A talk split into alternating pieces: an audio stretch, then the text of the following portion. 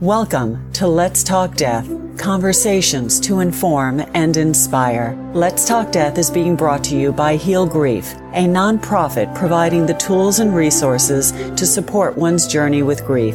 We seek to empower individuals to achieve a healthy post bereavement growth. Everything we do is inspired by our core belief that no one should ever grieve alone. Let's Talk Death is a series of conversations with some amazing people from various fields. Our goal through these conversations is to normalize, educate, and demystify the taboo around death, dying, and the journey of grief. Hello, welcome to this episode of Let's Talk Death. I'm Fran Solomon. And I'm Andy McNeil. And we're thrilled to be your host for these conversations. Our guest today is Colin Campbell. Colin is a writer and director for theater and film. He was nominated for an Academy Award for Seraglio, a short film he wrote and directed with his lovely and talented wife, Gail Lerner. He has taught theater and or filmmaking at numerous universities and to incarcerated youth through the Usual Suspects Theater Company. Finding the Words, Working Through Profound Loss with Hope and Purpose is his first book, he also is currently developing a one person show titled Grief, a one man shit show. He lives in Los Angeles and sometimes Joshua Tree. And Colin, we are delighted to have you as a guest on our show. Thank you. I'm, I'm delighted to be here. Colin, before we speak about your book and your work, um, may I take you back in time to that life changing day in 2019? Can you share your story and put your grief into words? Yeah, yeah. Thank you. Thank you for asking. I had two children, uh, Ruby and Hart. And in 2019, Ruby was 17 and Hart was 14. And the four of us, along with my wife, Gail, we were driving to Joshua Tree. Now, Joshua Tree, for those of you who don't know, is about a two and a half hour drive east of Los Angeles. It's this beautiful uh, little town nestled in this spectacular uh, hillside with amazing views and beautiful rocks to climb. Uh, and then Joshua Tree National Park is right there, a spectacular park. And over the years, all four of us have been going there over and over again, and we loved it. We loved scrambling up those rocks. And, and on a whim, in early June, we decided maybe we could we could buy a vacation home here and come whenever we wanted. And it was like amazing. We started looking at properties, and we fell in love with this beautiful little house kind of like a, a rustic shack, but an amazing location. And we put an offer in and it got accepted. And it was sort of like a, a, a, highlight for our family. I mean, we were we were all just so excited at the possibility of having this little dream vacation home for ourselves. And so a few days later, we were driving back up there because I had a meeting with a, a pool builder and a, and a construction uh, supervisor to, to add on to the house.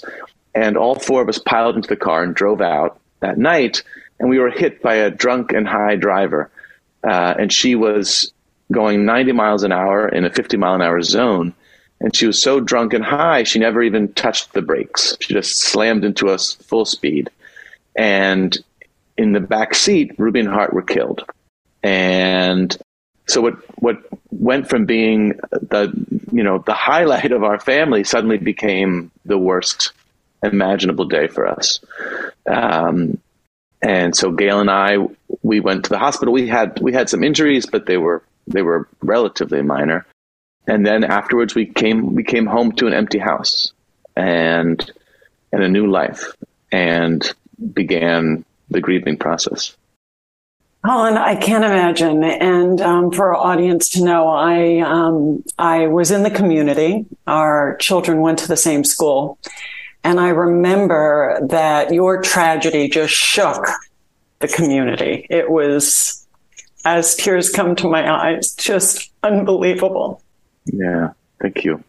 The community was really extraordinary. Um, Campbell Hall teamed up with our synagogue, which is called IKAR and they they started a meal train for us, uh, which is such a beautiful beautiful gesture. And so people um, brought food to us every night. They they fought over the over the opportunity to bring food to us. It was very beautiful. Um, and very, very loving and supportive. And we were so grateful to have that community behind us. So, Colin, uh, I, noticed as I as I read through your book, um, this this reoccurring theme of community and of connection mm. and the importance of connection. And I know it, it's interesting to me. I think it's a fresh perspective that you bring, where we're even challenging some of the the what have become sort of common uh, common statements that that maybe grief experts make about grief that uh, that maybe become can become more isolating. I wonder if you could talk a little bit more about just your thoughts about the idea of community and and what that experience of grief was for you early on and even even now uh, and what that looks like. Yeah, absolutely. So I, am not Jewish, but my wife is Jewish, and we raised our children as as Jews, and they had bar and bat mitzvah, and we were we were members of our of our synagogue, active members of our synagogue, and I was raised atheist, and I, I loved how I was raised, except it gave me no tools for how to handle grief. Uh, mm-hmm. Culturally, I, I, had nothing. I had no idea. Um, it was so overwhelming, so scary. Grief is so scary especially in the in the early days. And uh, and so I leaned heavily on the Jewish tradition because I didn't know what else to do.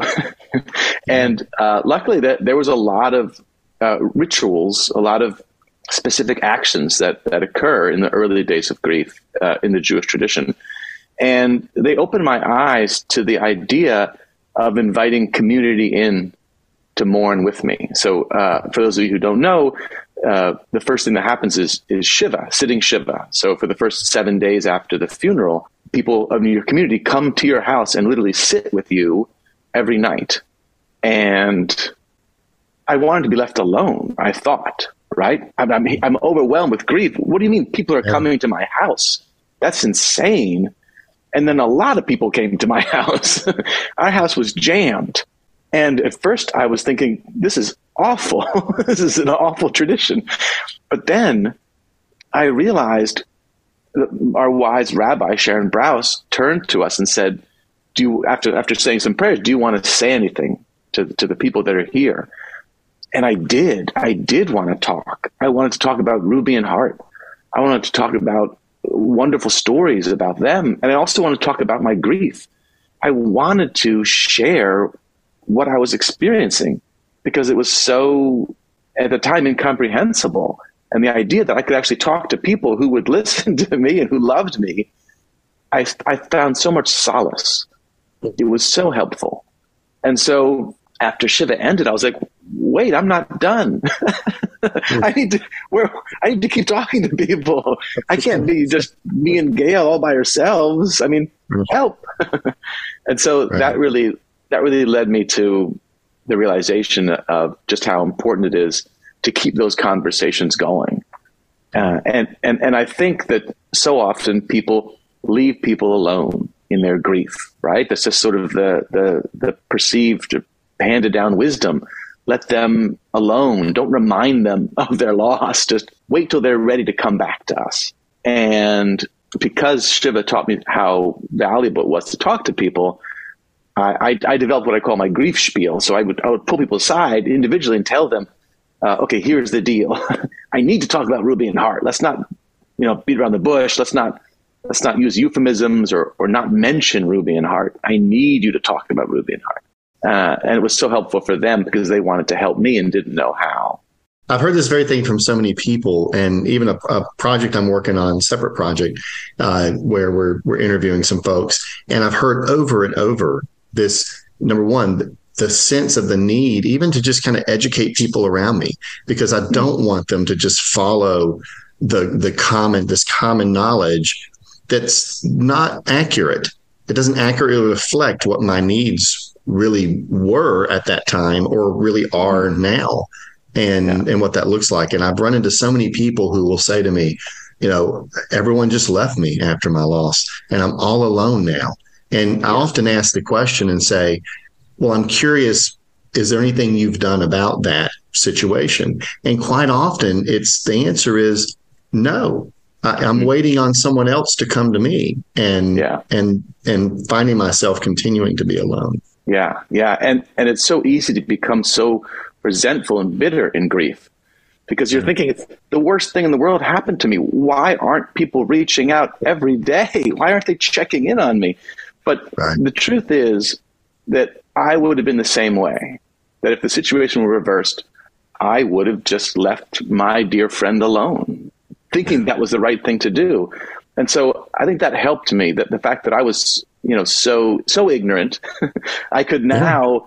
I could now look at other people and be like, oh, it, it's okay. I I, I understand, uh, and and that that empowered me to more actively reach out and get the support I needed. And I think that's that's a, a big focus of my book is is helping, hopefully, helping people who are grieving keep those ties, not turn bitter and be alone, but find ways, specific, very, very explicit ways of reaching out to people, pulling them with you along this journey. I think it's yeah. so valuable to not be alone. And I know that's a central theme of, of Heal Grief as well, to not grieve alone. Let's Talk Death is being brought to you by Heal Grief, a 501c3. As a nonprofit, we are reliant on the kind generosity of our donors. If you are inspired by our mission, we ask you to go to healgrief.org backslash donations to help us continue our great work. No gift is too small. Colin, I want to ask you, did your writing start out as an intention to write a book or were you just jotting down in journaling as a self-healing tool for yourself how did what what inspired you to make this into a book yeah um, i think two things one i, I sort of all of the above I, I started journaling right away and and found that was just helpful to me i just wrote you know whatever i was thinking and feeling as inarticulate as it was, um, just sort of spewing my thoughts and feelings onto the page. But then I also started writing this this solo show, this one person show, uh, because I'm a theater artist. I come from a theater background. Somehow that helped me sort of translate into a monologue. What do I want to say to the world? Um, and so I started working on the on that monologue first, and that allowed me to sort of express what I needed to express on the page. But then, just when I was about to perform it for the very first time, COVID 19 occurred and all the theaters got shut down. And then I was alone with Gail. Uh, everybody was alone, right? We were all we were all in lockdown, and I started writing with the intention of sharing my thoughts to other grievers. So it became very specifically like, wow, I, I, have a lot to say to the world, but I also have a lot to say specifically to people who are who are in grief uh, that I want to share. Uh, and then it became the book. It became a different voice came in, and it was it was more. I really want to share my experience and my thoughts, and then the act of doing that was also very helpful to me. One of the things that that I've experienced personally, and and I've found to be true for others who are who are grieving whatever the the loss might be is this power in being validated by others um, in a similar experience. You know, I think it combats in some ways that sense of loneliness and aloneness that can be part of it and, and makes a connection, but it also just validates what I'm going through that this is, this is what this looks like. Um, yeah. I personally found found your book to be very accessible in that way. Um, and I use that word accessible because I've read lots of books, obviously, on grief. Some are less accessible than others. There's a lot of jargon that you have to to go through. But it seemed to me that I, I could sense that heart of I I want to put this out there and and really not just to validate your own experience, but to validate what other people are experiencing and going through. And I, I think it will do that. Um, so I'm curious. Nice you know, if that's if you had that in mind as you were going through that, and and what that connection was for you um, there. Yeah, yeah. Well, well, I, I agree with you completely about the the value of talking with other people who've undergone similar experiences. So.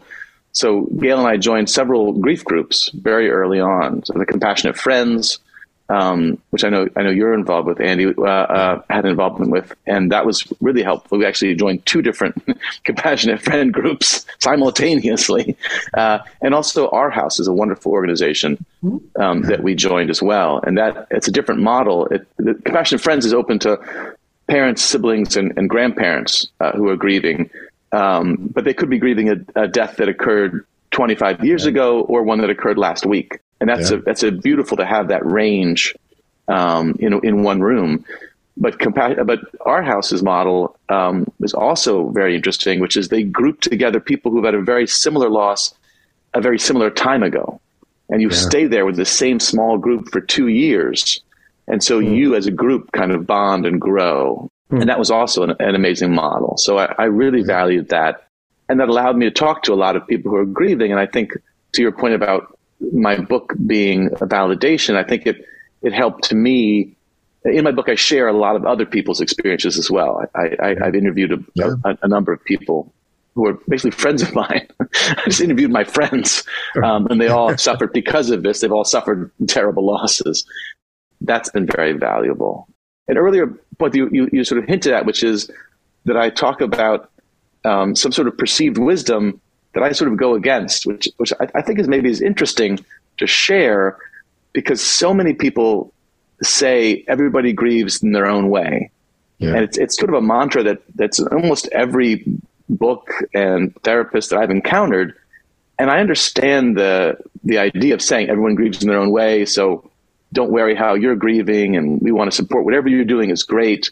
But for me in my early grief, it was very unhelpful because I was yeah. like, oh, what do I do with that? all you're saying is whatever I'm doing is okay, but it, I don't feel okay.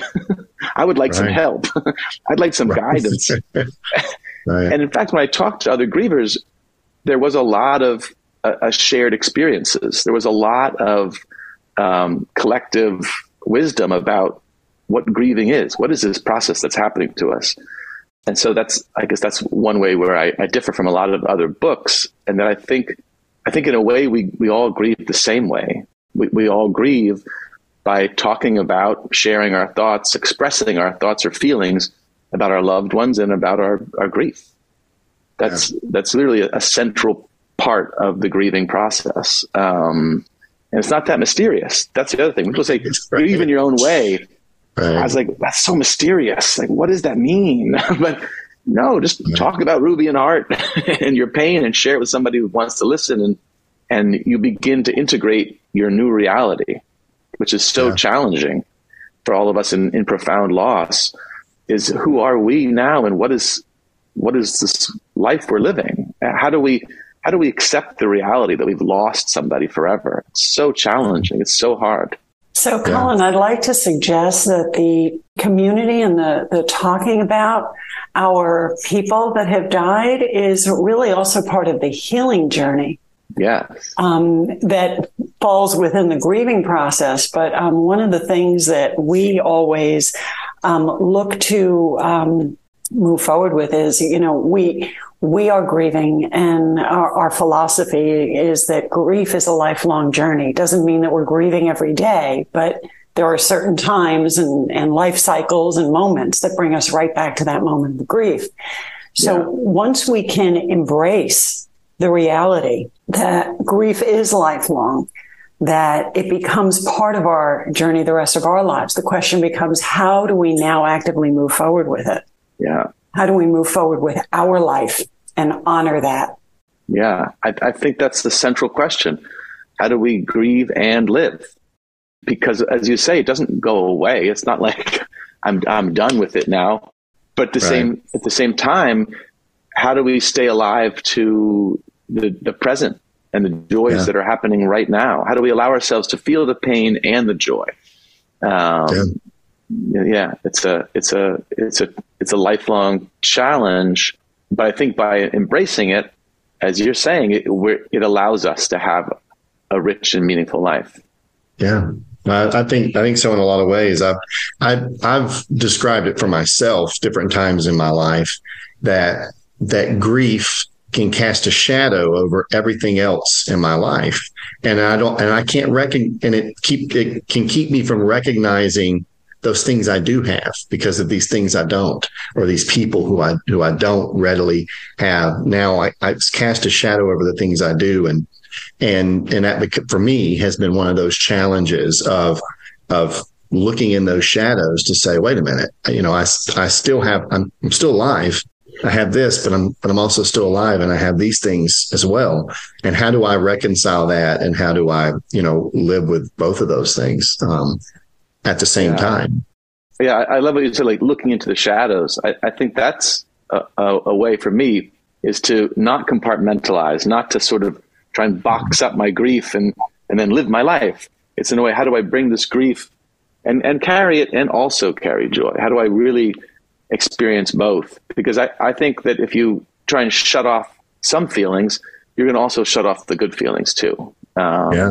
So, so I'm all for looking into the shadows as we move forward. you know, Yeah. As we're doing that, I, I had an interesting conversation with a group of people at a TAPS event that I was at, and we were talking about this this concept. And one of the ladies in the room raised her hand and she said, "You know," she said, "For me, it's almost like when when my when my son died, it's almost like a veil was lifted.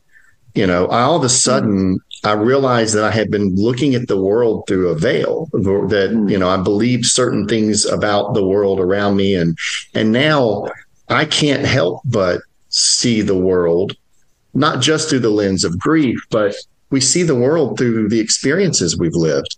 And I can't help but now see things and and notice things that I didn't notice in the way that I noticed them before.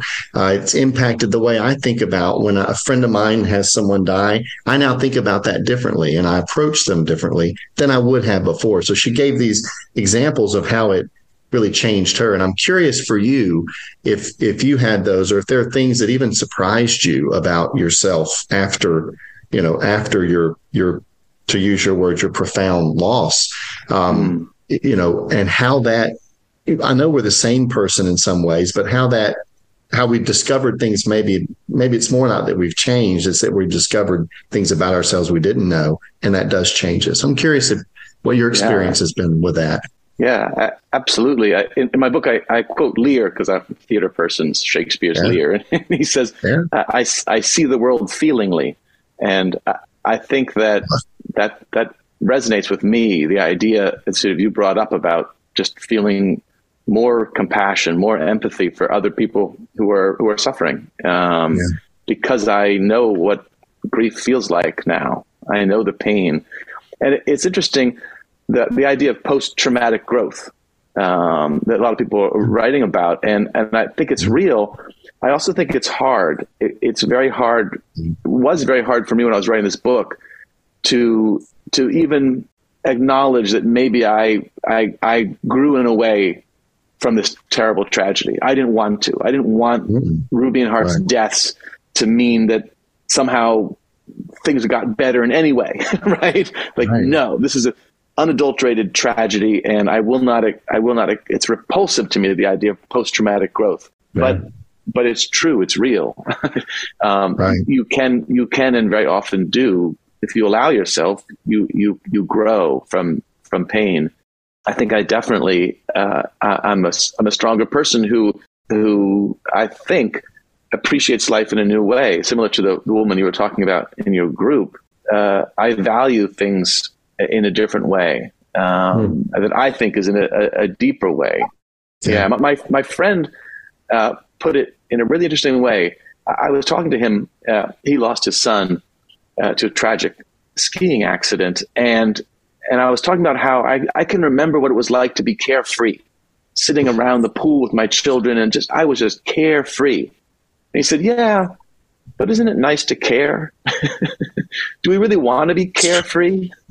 Wow. And that really struck me. It's like, oh yeah, yeah, we we do want to care, don't we? It's Wow. interesting. Very Wow. powerful. Well, that is.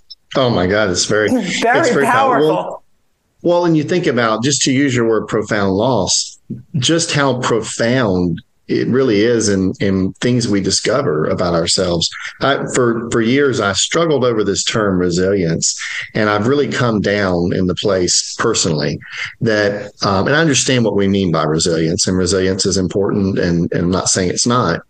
But but resilience always makes me think about like you pulling a rubber band that snaps back to, to where it was or or bouncing back to where you were. And the reason I struggled with it is because all the people I talked with didn't bounce back to the way they were. They landed in a new place. Like it, yeah. they absorbed. They weren't resilient in the sense that they it, things bounced off of them. They absorbed the pain. They mm-hmm. lived the pain, and that that landed them in a different place than you know that idea of resilience. And I I, yeah. I really saw that in in your writing in your book. I'm curious if there's anything else you'd like to share just about your book or or, or I'm curious about the one man show as well. Uh, yeah. You might want to tell might want to tell our our uh, our viewers. Um, we have a few sure. minutes left, but I'm curious if you just had some things about that. Yeah, yeah. Well, my my, my one person show, Grief, a one man shit show. it's actually uh, it's going to be in New York for three weeks, March 27th to April 16th, and I think it is. Uh, it's I wrote that very early on in in my grief, so it's a very raw and very darkly comedic. There's a lot of comedy in it, believe it or not, hence the, the title.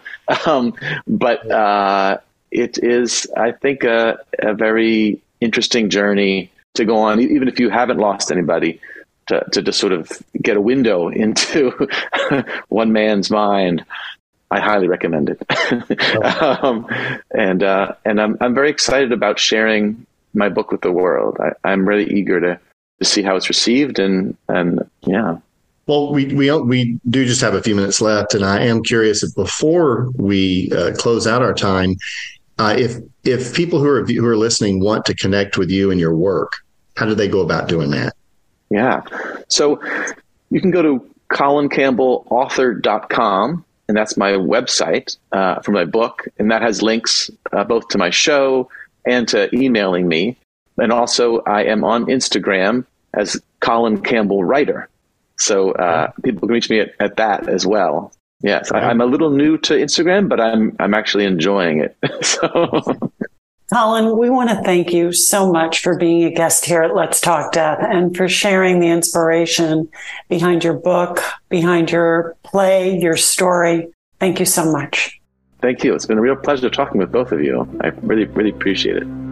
If you would like to learn more about Heal Grief, visit us at healgrief.org to find other conversations or to inquire about becoming a guest speaker, visit us at healgrief.org backslash let's talk death. And if you feel inspired to support us, remember, no gift is too small. Visit us at healgrief.org backslash donations, or you can donate right through our homepage.